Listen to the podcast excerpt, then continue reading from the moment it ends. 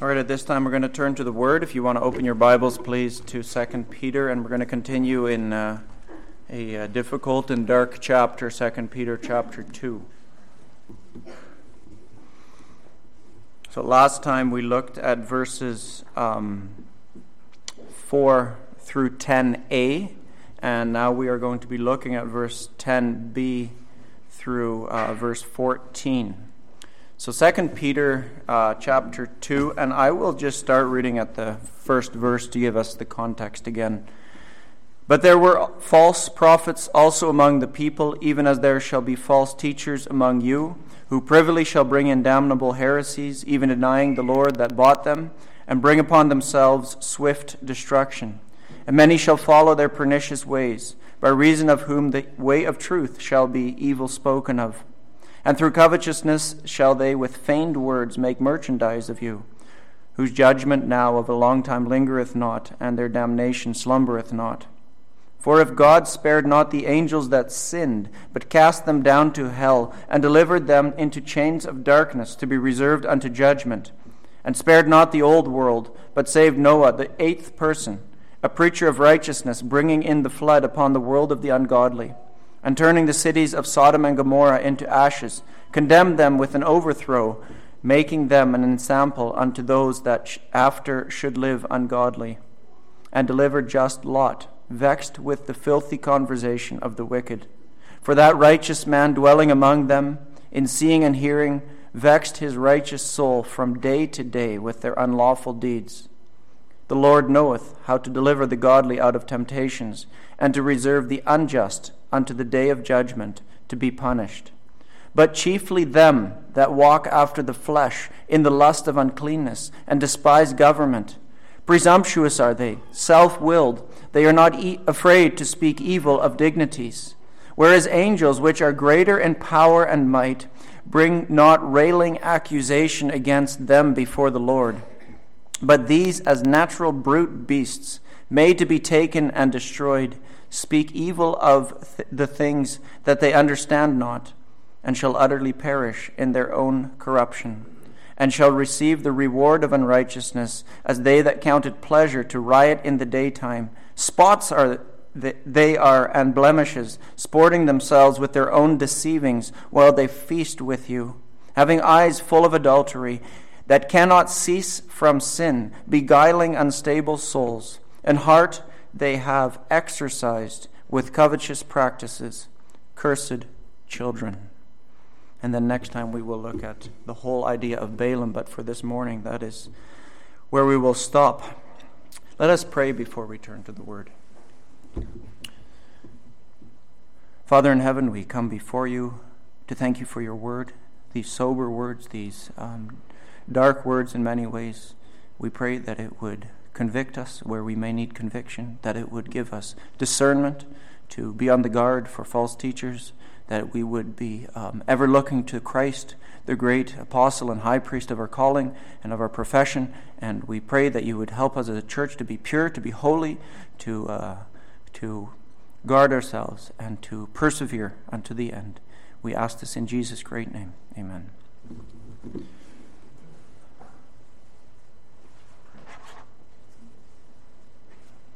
All right, so this morning I have three points to draw out of the text from, like I said, 10b through verses through verse 14. Grandiose words, grimy wickedness, and greedy ways. So, all starting with the G, grandiose words, grimy wickedness, and greedy ways.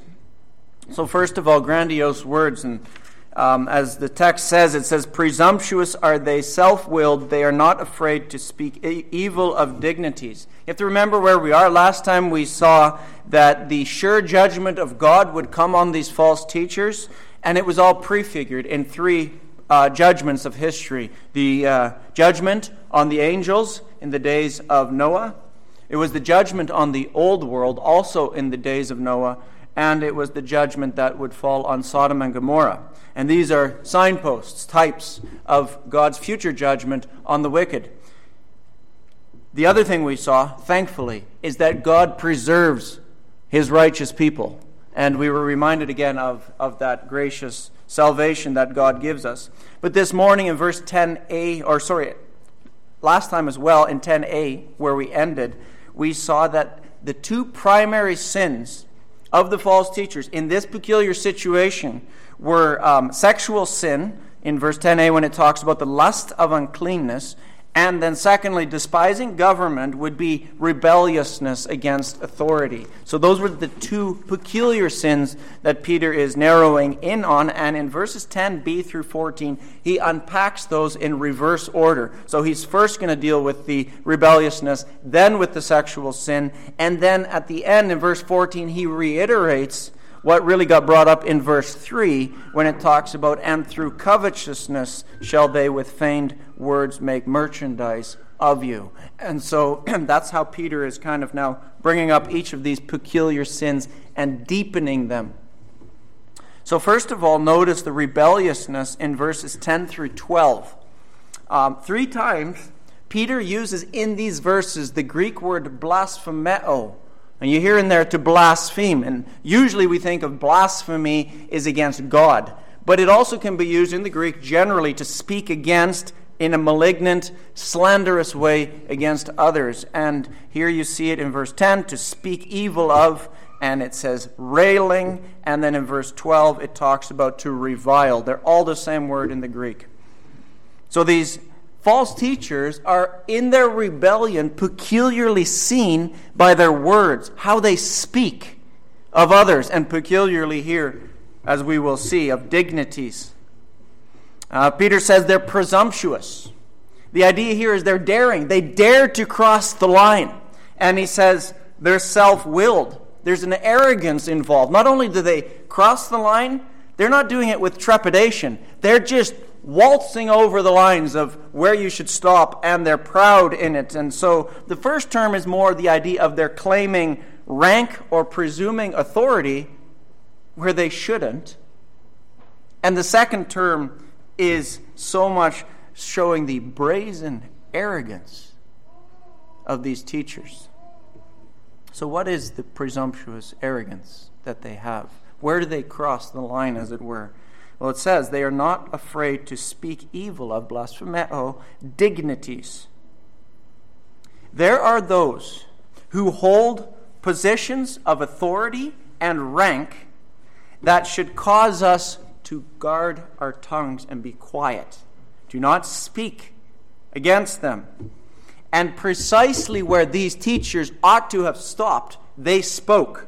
They are not afraid, it says in the text. The, the Greek word is interesting. Tremo. You hear in there? Tremble. They don't tremble. They're not afraid of crossing this line and speaking against these dignities. So, who are these dignities? The Greek word there is doxa, where we get glory. So, they are dignities, glories, higher beings. Jude, which is the mirror epistle to Second Peter, he says the same thing when he says they despise dominion speak evil of dignities. Exactly the same phraseology there. Who are these? Well, I would think the easiest verse in the Bible that really just describes it in a nutshell is in 1 Kings 22 19, where uh, the two kings of Israel and Judah are going to go to war, and they ask for the prophets to speak, and they got the 400 false prophets, and they ask, Is there not a prophet of the Lord? I think it's Jehoshaphat. And so there's this Micaiah guy, and he speaks of a vision he has of the throne room of God. And it says here, And he said, Hear thou, therefore, the word of the Lord. I saw the Lord sitting on his throne, and all the hosts of heaven standing by him on his right hand and on his left. And remember, a lying spirit would go and put a, a lying spirit in the mouths of the prophets. And so God is surrounded by these dignities, these glories, these high celestial beings. And so I think the word, in its widest sense, is referring both to the holy and the fallen angels, in its widest sense. But I think, peculiarly in this text, as we shall see later, it narrows in the scope to talking about the fallen angels. Now, commentators are divided on this, but I will show you my argument for that later on. But like I said, in its widest sense, all of the angelic host narrowly the fallen angels here. So, verse 11 says, Whereas angels which are greater in power and might bring not railing accusation, again, that blasphemeo against them before the Lord. So Peter just demonstrates in verse 11 the audacity of these teachers. Just like in verse 4, remember if you remember look, look back in verse 4, Peter's making an argument from the greater angels that sinned and sure judgment to the lesser men. In the same way, in verse 11, he's doing the same thing. He's arguing from the greater, the angels, to the lesser, to what these teachers, mere men, are doing. It's the same type of argument. When you look at verse 11, though, we run into a little bit of a snag. It says, which, whereas angels which are greater in power and might bring not railing accusation against them. Who's the them? Is he talking about fellow angels, not blaspheming other angels, the them being the other angels? Or is he saying that the angels do not blaspheme the lower creatures, that is, mankind, and in this case, the false teachers? So, who is he saying the angels do not um, speak railing accusations against? Well, I think we have to go to Jude in the mirror epistle to see a little bit there. So, please turn with me to Jude. Uh, well, it's only got one chapter, so Jude 1. It's at the second last book of the Bible, in case you lost sight of where Jude might be. So, Jude, um, and I'll start here in verse 5, uh, 4. For there are certain men crept in unawares who were before of old ordained to this condemnation, ungodly men, turning the grace of our God into lasciviousness and denying the only Lord God and our Lord Jesus Christ. Sounds very similar to verse 1 of 2 Peter chapter 2. I will therefore put you in remembrance, though ye once knew this, how that the Lord, having saved the people out of the land of Egypt, afterward destroyed them that believed not and the angels, which kept not their first estate, but left their own habitation, hath he reserved into everlasting chains under the darkness unto the judgment of the great day. Even as Sodom and Gomorrah and the cities about them in like manner, giving themselves over to fornication and going after strange flesh, are set forth for an example, suffering the vengeance of eternal fire. Likewise, also these filthy dreamers defile the flesh, despise dominion, and speak evil of dignities. We saw that already, but here it is. Yet Michael, the archangel, when contending with the devil, he disputed about the body of Moses, durst not bring against him a railing accusation. There's the same word. But said, The Lord rebuke thee. But verse 10 says, But these, these, these teachers, speak evil of those things that they know not. And we'll just stop there. You'll see so many parallels, I'm sure. But notice, in this case, the holy archangel Michael does not reproach the devil when they're disputing the body of Moses. I won't get into that. And the devil is the chief fallen being. So I think it means this that the holy angels, who are also dignities, but by virtue of them not being fallen, and therefore have higher rank, position, place with God, are greater in power and might to the fallen dignities, but they don't even dare to speak railing accusations against the devil and his minions, in this case, Michael and the devil. And so you've got higher ranking angels, holy angels, that will not do this.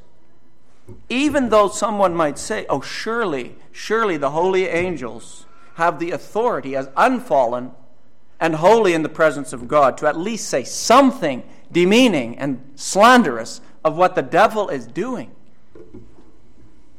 But both Peter and Jude said no. We cannot miss the point back in 2 Peter chapter 2 when it says in verse 11, they dare not bring railing accusation against them before the Lord.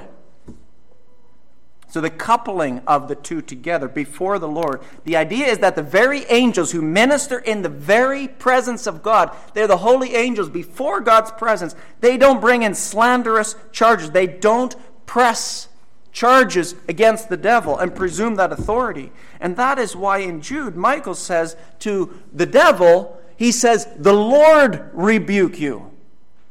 He's not going to presume it for himself. He entrusts all judgment, all authority to God. So you have to see here, now back to the lesser, these false teachers, the reckless arrogance of these teachers is clear.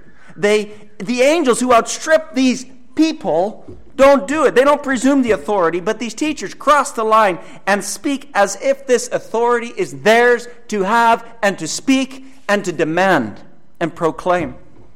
And so in verse 12, Peter goes on. And he says, But these, as natural brute beasts, made to be taken and destroyed, speak evil, same word, blasphemeo, of those things which they understand not. Why does he bring up natural brute beasts? It's because animals, by and large, they just act according to instinct. They're not rational beings. And he basically saying what these teachers are doing is completely senseless. It's irrational. It's beyond reason. Why would you do that? Instead of being superhuman teachers, they're subhuman. Animals eventually get destroyed, and these teachers just patently show themselves ignorant of the supernatural realm. So that's the exegesis of those three verses. What does this all mean? Rubber meets the road for, for us, for what to be on our guard for. The modern spiritual warfare movement has much in common with these teachers. The modern spiritual warfare movement is enamored with bringing verbal charges against the devil and his minion. Satan is rebuked, curses are renounced, demonic strongholds are repudiated, Believers are told to pray for hedges of thorns. They are told to bind the devil. Benny Hinn, one of these false teachers, when supposedly healing a woman of cancer, says this We rebuke this spirit of cancer in the name of Jesus Christ, the Son of God. I command you to go out of her. Another ministry recommends using these words. It says, I bind, rebuke, and block principalities, evil powers, evil strongmen, evil doorkeepers, evil gatekeepers, evil spies, evil voices, evil vows, the rulers of the darkness of this world. And notice the I am doing this, I demand this. The justification for this type of spiritual warfare is they say, well, that's the pattern of Jesus and the apostles, and we're just following the example. The assumption is that if they had that authority, surely we have that authority. The Bible, however, is clear when it comes to these things. The inherent authority to rebuke the devil belongs to Jesus Christ, it's His alone. So when John the Baptist is wondering, Are you the Messiah? This is Luke 7. Maybe turn there. It's, it's important to see. Let's just go straight to the, to the text.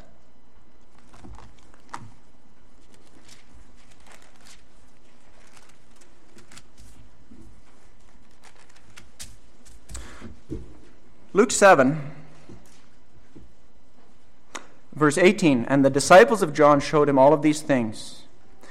And John, calling unto him two of his disciples, sent them to Jesus, saying, Art thou he that should come, or look we for another? And when the men were come unto him, they said, John the Baptist hath sent us unto thee, saying, Art thou he that should come, or look we for another? And now look at this next verse. Luke notes. And in that same hour he cured many of their infirmities and plagues, and of evil spirits, and unto many that were blind he gave sight. Then Jesus answering said unto them, Go on your way, and tell John what things ye have seen and heard. How that the blind see, the lame walk, the lepers are cleansed, the deaf hear, the dead are raised, and to the poor the gospel is preached, and blessed is he whosoever shall not be offended of me. Did you notice what he said? Go your way and tell John what things ye have seen and heard. Precisely that authority that Jesus had over sickness and over the demonic realm belongs to him as his messianic stamp of authority. It's peculiar to Jesus. And so the authority is his rightly and uniquely. At the same time, Jesus peculiarly commissions the 70 and then later his apostles as early witnesses, as delegated authority to authenticate the message about the Messiah with signs and wonders and with um, exorcism. But we are not called to imitate everything Jesus does or that the apostles did. That's the idea. And it's interesting when you look at the Acts of the Apostles. It's the Acts of the Apostles. They're the ones doing this. They're describing what they did, not saying, Here, follow me in that, because in their teaching, they never tell us to do that. They're authenticating the claim of their ministry and of Jesus Christ. The foundation only gets laid once in a temple. And this is precisely what we see in Hebrews chapter 2. Remember in Hebrews 2 when it talks about the word that we should not neglect? And then notice what it says here. It says, which at the first began to be spoken by the Lord, there's Jesus, and was confirmed unto us by them that heard him. Those are the apostles. God also bearing them witness with signs and wonders and diverse miracles and gifts of the Holy Ghost according to his will. So the Bible draws a line in the sand Jesus, his delegated authorities, and us. These false teachers don't have room for that. They want this for themselves. They want to control, condemn, revile fallen angels. Who do we think we are if we say to the devil, I rebuke you? Perhaps you've been convinced of this teaching. Perhaps you've followed these models and in parts of exorcisms, I have heard of people that are shouting at the devil. I rebuke you, I rebuke you, I rebuke you, I renounce you. And it's like this big shouting match. Where do we see that in the Bible? Now, this doesn't mean that everybody who's ever done this is a false teacher, but it does mean that that practice is contrary to the Word of God, the boundaries that are established in Scripture. The vast market of spiritual warfare has led so many souls astray. It confuses the gospel, it minimizes the victory of Jesus Christ, and it is an assault on the unique position of Jesus Christ and his apostles but we should look at Peter's warning a little further when he says they shall utterly perish in their own corruption. The very presumption that was mixed here with godless living leads to a similar end of senseless animals who are taken to be slaughtered, caged, and destroyed. And these teachers behaving in similar ways, causing the destruction of others with their teachings, and getting many disciples after them, will be destroyed. Those are Peter's warnings. Now, you might be thinking, yeah, well, what about spiritual warfare? Yes, the Bible calls us to resist the devil, to stand against the wiles of the devil, but not to rebuke and bind spiritual forces. Scripture teaches us that the Christian's armor, Ephesians 6, is comprised of faith and truth and righteousness and salvation, and our only assaulting weapon is the Word of God the sword of the Spirit. The proclamation of the gospel is what we shoe, clad our feet with. So we go forth heralding that truth into pagan nations, nations that were under the bondage of the devil. Preach the gospel, preach the word in season and out of season. Don't shy away from what God has commanded the church to use. And remember, Christ is the captain of our salvation. His blood is our victory.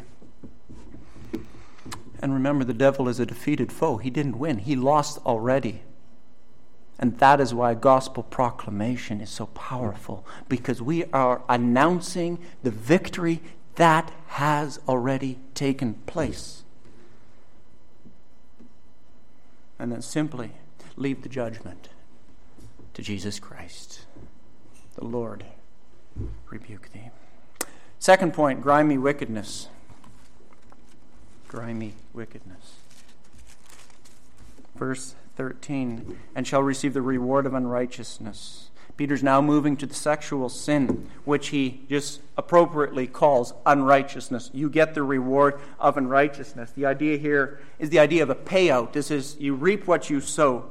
Recently, I was speaking with an unbeliever, and We were in the bar and he was fixing something, and we started talking about all the, the, the vices of society, the wickedness of society, and, and he admitted all these things were wrong. And as I pressed him on these things, he admitted that there would be no justice for wickedness if there was not a higher being. In fact, this man was raised Mormon, and, and um, he admitted there has to be a God, and there has to be some sort of ultimate justice Otherwise, it makes no sense, and this world is just falling apart, and I can't even say that's right or wrong. You need God to have the standard and to have justice. But the interesting thing was, he never wanted to change. Even with the admission here, there was no admission here in his heart. He wasn't interested in that. The reward of unrighteousness was mentally acknowledged, but not consciously acknowledged. Have you done that? In your head, you affirm the truths of Scripture. You say, Yeah, I, I agree with all those things. I believe all those things. But not here. They don't impact your life. Remember the reward of unrighteousness. How many people haven't we met that do that? Notice the reward is given to those who count it pleasure to ride in the daytime. Here it's peculiar because it's interesting. At what time of day do most crimes happen? What would you say? At night. In the darkness, that's when the criminals do their work because they don't want to be seen. And, uh, but here, these false teachers are brazen and they riot in the daytime. They have no lines, no boundaries, no shame. They don't care when they do it, where they do it, how they do it, they will do it. And sadly, this lack of public shame is becoming increasingly evident in the churches. Now, we can talk here about the obvious wickedness that is infecting churches. Supposed pastors condoning a homosexual lifestyle, abortion, or transgenderism. We can talk about those things. Those are easy targets. But let's dial it in closer. The church can slowly turn into a social club where my social needs are met. I go to church, I do this, but I'm really after the talking afterwards. I, that's what I go for. Instead of being a place where the gathered saints worship God, where He is central, where the gospel is foundational, and all conversation is ultimately centered on sanctification and holiness and glorifying God. That's kind of a sidebar. I asked somebody this week, I said, What's your number one place where you have social gatherings, and she didn't even know what I was talking about. And I said, Well, where do you kind of meet and stuff? And well, it was, of course, sports. As a church, let's not just become like a sports club, let's be so much more, so much deeper. Churches can also be shameless in the way we see dressing happening, immodest dressing shacking up and divorce are becoming commonplace in the church. My brethren, these things ought not so to be. There's an acceptable culture in our large church culture of church shopping. It's like going to a restaurant. I tried this one, now I'm going to that one, now I'm going to that one. I'll go there a couple times, I'm kind of sick of it. Their menu hasn't changed. I'll go to the next one. That's not biblical. We are to be committed to sound churches and minister there. Churches can also be a place that instead of serving one another, as we know the Bible calls us to, Romans 12, we expect others to serve us. We turn conversations into platforms to be heard, to get everything off my chest because I want to talk. Or the opposite. We avoid making any conversation. We keep to ourselves. We run away. How do we one another in both circumstances, at both poles? Doesn't work that way. Let us rather humbly take an interest in others. The Bible says, Look not on your own things, but look every man also on the things of others. Let this mind be in you, which was also in Christ Jesus. Then we speak God's truth to them. You know, these things can be open. And we can be shameless about these more subtle things. Think about them. Peter goes on and he uses strong language about these shameless teachers. Because it was a lot deeper. It was a lot more graphic what they were doing. They were shamelessly promoting what God hates. And so he says, Spots are they and blemishes. These are the very things that God would say defiles the temple. Remember, don't bring in an animal that has blemish or spot. And he says, These guys are coming into the household of God, the temple of believers, with spots and blemishing. They're defiling. And if you remember in the Old Testament when you had unclean things, how does the Bible treat unclean things? Obviously, it's dangerous, but contagious. That's what happens. When we let into the assembly, when the church is not guarding for these false teachers, it is a contagion, it's a pandemic that starts to affect people. Those who come into churches and use crude jokes or speak flippantly about sexual matters, those who promote godless movies and have no reverence for the Word of God can slowly lower the bar, lower the standards of God's holiness. We are kidding ourselves if we think that won't affect us and this body. Paul says, A little leaven leaveneth the whole lump. Have you ever seen what yeast does to bread? Poof, the whole thing, right? Instead, the Bible says, in fact, Peter picks up the very phrase, spots and blemishes, at the end of his letter in chapter 3, verse 14, when he says the opposite for us. He says, Wherefore, brethren, see that ye look for such things, be diligent that ye may be found of him in peace, without spot, and blameless. Peter's mincing no words when he goes on. He says, Sporting themselves with their own deceivings while they feast with you. What's this feasting with you? While they feast with you. This refers to the peculiar love feasts that were the, the early church was known for. What were these love feasts? Early church, early Christians would come together and have some sort of a potluck meal, kind of incidental that we have one this morning. And that potluck meal in the early church would always end with the Lord's Supper. And so it was a place of gathering, sharing, ministering, love, love feasts, and celebrating what Christ has done to bring us together into one body. Now, Peter plays on the word love feasts because in the Greek, this is really interesting, the word for love feasts is agapai. You hear from agapeo, from love. But instead of calling them agapai, he calls them apatai. One letter difference. Apatai. Deceivings. He's not going to even countenance what these false teachers are doing to the church with the same word. He's not going to give it the title of love feast. He calls it deceptiveness, a deceptive feast. These teachers have gone so far, he says, that they sport themselves with these deceivings. They love it. This is a game to them. It's easy to turn, turn church gatherings into parties. I'm not talking necessarily about the Sunday morning service. I'm talking about other events, social events. I have seen church gatherings turned into social elite stratosphered clubs where the business successful people they kind of congregate. Others who are the theological type people they congregate. The haves the haves not the lines. All these things are happening. And it becomes just kind of almost a game. It's terrible Potlucks can be turned into opportunities to engorge in food. Those at the front of the line grab all the meatballs because they're first. At some gatherings where there's alcohol served, professing believers are getting tipsy or drunk. These same people will approach the Lord's Supper the next morning here as they would any pagan feast. Let us not come flippantly to the Lord's table. This is no place for unholiness.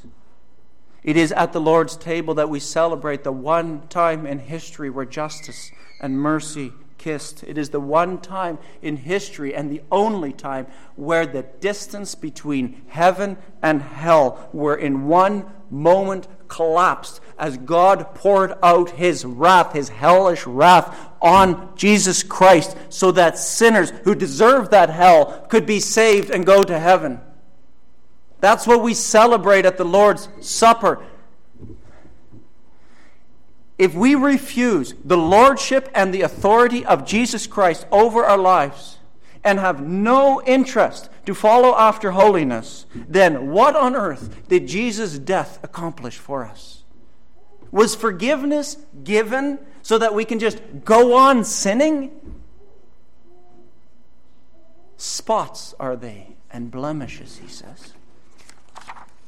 Which brings me to the last point greedy ways, having eyes full of adultery that cannot cease from sin, beguiling unstable souls and heart.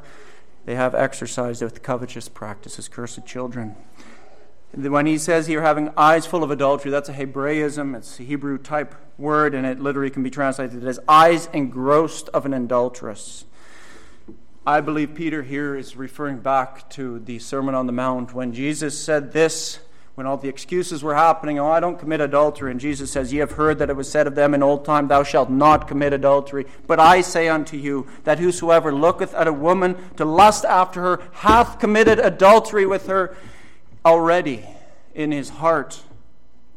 And so Peter picks that up here when he says, Eyes full of adultery. They're doing it all the time. They come to the assembly so they can lust after the ladies.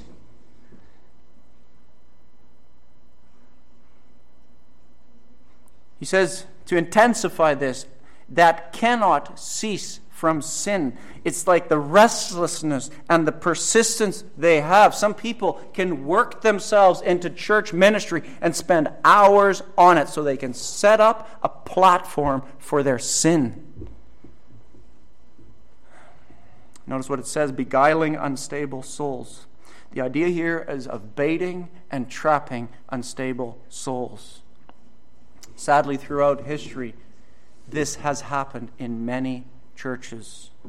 Churches have become places where women and children have been abused and manipulated or objectified. We just have to think, and I didn't put up the names, but I, they instantly shot into mind, my mind of recent allegations against some of the big names in Christianity men found guilty of sexual abuse or adultery. It's happening now, sadly, under the guise of care and safety. And this is the interesting thing in the vulnerability of emotional struggle and sin, they throw out the bait. What appears then to be biblical counseling and compassion is really bribery. What may have the cloak of compassion, underneath is really the clutches of compulsion, something sinister. And when we do not have firm roots in the Word of God, we are easily baited. I'll never forget Pastor Howard Brown telling us as men when is a man to be alone with a woman for counseling? Never.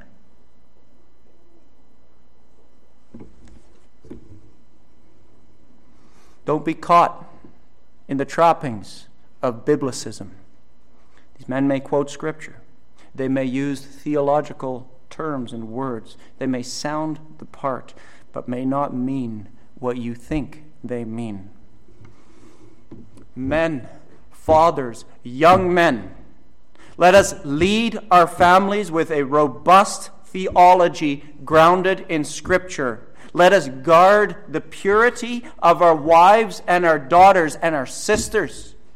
Let us teach men, our sons, to treat women with dignity.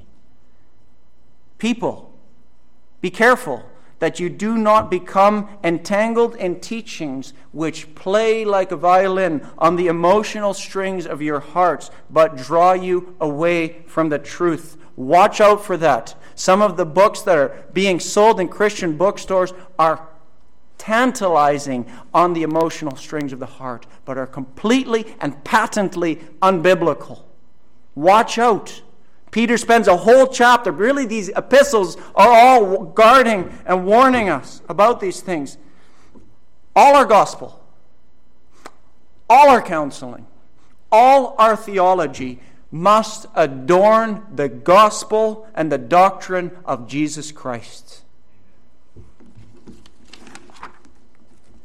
And so Peter goes on and he says, They have an heart exercised with covetous practice, gymnos, the Greek word gymnastics the idea of practice. They're like trained athletes. They're good at their work. How do you think cults start and how do you think they get so many followers? It's because these guys are good at driving their trade. I remember watching a documentary on polygamy and these teachers were very skillful at taking the word of God and twisting it. They were practiced at it. Some Bible teachers have become millionaires by using smooth words to open the wallets of their listeners while they fly away in their fancy jets covetous practices. Did you see that? The plural. The seducers have several ways. When you think you got one solved, they move to the other. They're good at this. When one heretic is rejected, another Jezebel is knocking at the door of the church or at the door of your home and wants to be let in. And so Peter concludes cursed children. Another Hebraism, he says, people devoted to and worthy of the curse, which is really striking because what is the church? It is the gathering of people who have been redeemed from the curse. And Peter says, These people are cursed children. They're children of the curse. Because where holiness is curbed, if, if we're not interested in following the ways of God, and if we're going to let this seduction enter into our Christianity, and where the gospel of Christ is turned to some sort of an advertisement to allure unstable souls, he says, these are people that are really showing themselves in their practice to be children of the curse.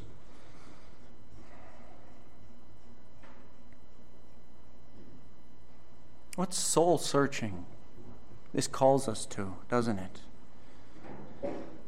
Are we following Jesus? Or are we following a joke? Is this a church where sinners are ministered Christ or merely creeds? Reformed Christianity is so good at having all its theological I's dotted and its T's crossed. But at the end of the day, people almost like a badge or like a ticket or like a, a, a, a certificate say, Yeah, I believe all these things, but their heart is far from Him. In vain have they worshipped me. And people are hungering for salvation. Souls are still yearning after Christ. A true disciple of Christ bears fruit, not thorns. A true disciple of Christ is free in him, not bound to a curse. Let us be a community where the sweetness of Christ is known and loved, where we minister the person, where you look at the end of the day to him. Perhaps, perhaps you hunger for God, but you feel like you've been feasting on scraps the last while. You go to church, you go to the Bible study, you do your prayers, but you're yearning inside for Christ, more of Him. Perhaps the sweet joy that you once knew when you first came to Christ is something that seems like a distant, fading past, but it's not now. Don't look at your feelings. Don't look at back there. Look to Scripture as it presents a Savior who is light and life and liberty. Don't be shackled by your feelings, your doubts, your past experiences. Some of you may have had a terrible week. Don't look to some sort of a deliverance ministry that gives you a feeling of power, as these false teachers wanted their followers to have. Instead, humbly, with brokenness, call out to a Savior, Jesus Christ, who stoops who ate with sinners and tax collectors, the scum of society, to take them from their weakness, from their misery, from the knowledge of their sins, to draw them to Him. He stooped when we didn't think we needed help. He was already bent over to save us. We heard it this morning. Genesis 3:15. I will put enmity between you and the woman, and he would bring the serpent crusher. You might think, well, I haven't felt the unbelief, the carnality, the pride, and my sins so strongly as I felt them the last while. To which I say, O blessed sanctification. the closer you get to the light, the more it exposes how dark we really are, isn't it? And so you see more of, man, I, I'm, I am disgusting. I'm filthy. Oh, blessed sanctification. Drawing to the light exposes us. And, and then when we see that, we want to run from the light. But instead, Jesus says, Come unto me, all ye that weary, that are heavy laden, and I will give you rest. He says, I am the light of the world. And so he's shining and he's exposing, but he's also purifying. What a blessedness there is in that. He bids you come closer and to repent of your sins. But you might say, well, what if that's not true? What if I'm being deceived? What if I'm being baited in? Well, I'll tell you this. Don't take my word for all these things. Just go to Scripture. We have it on highest authority, on the best word, on the authoritative word of God, that Jesus says this that all who come to me I will in no wise cast out, and that the blood of Jesus Christ cleanses us from all our sins, including our doubts, including yesterday's failures, including the time you lashed out this morning against your sibling. As these teachers show themselves in the lack of repenting, the lack of turning, that they are corrupt, cursed children, sons of the curse. The Bible says, and I'll close with this, that all who come to him, it says, as many as received him, to them gave he power to become what? Sons of God. Even to them which believe on him. Amen. Let's pray.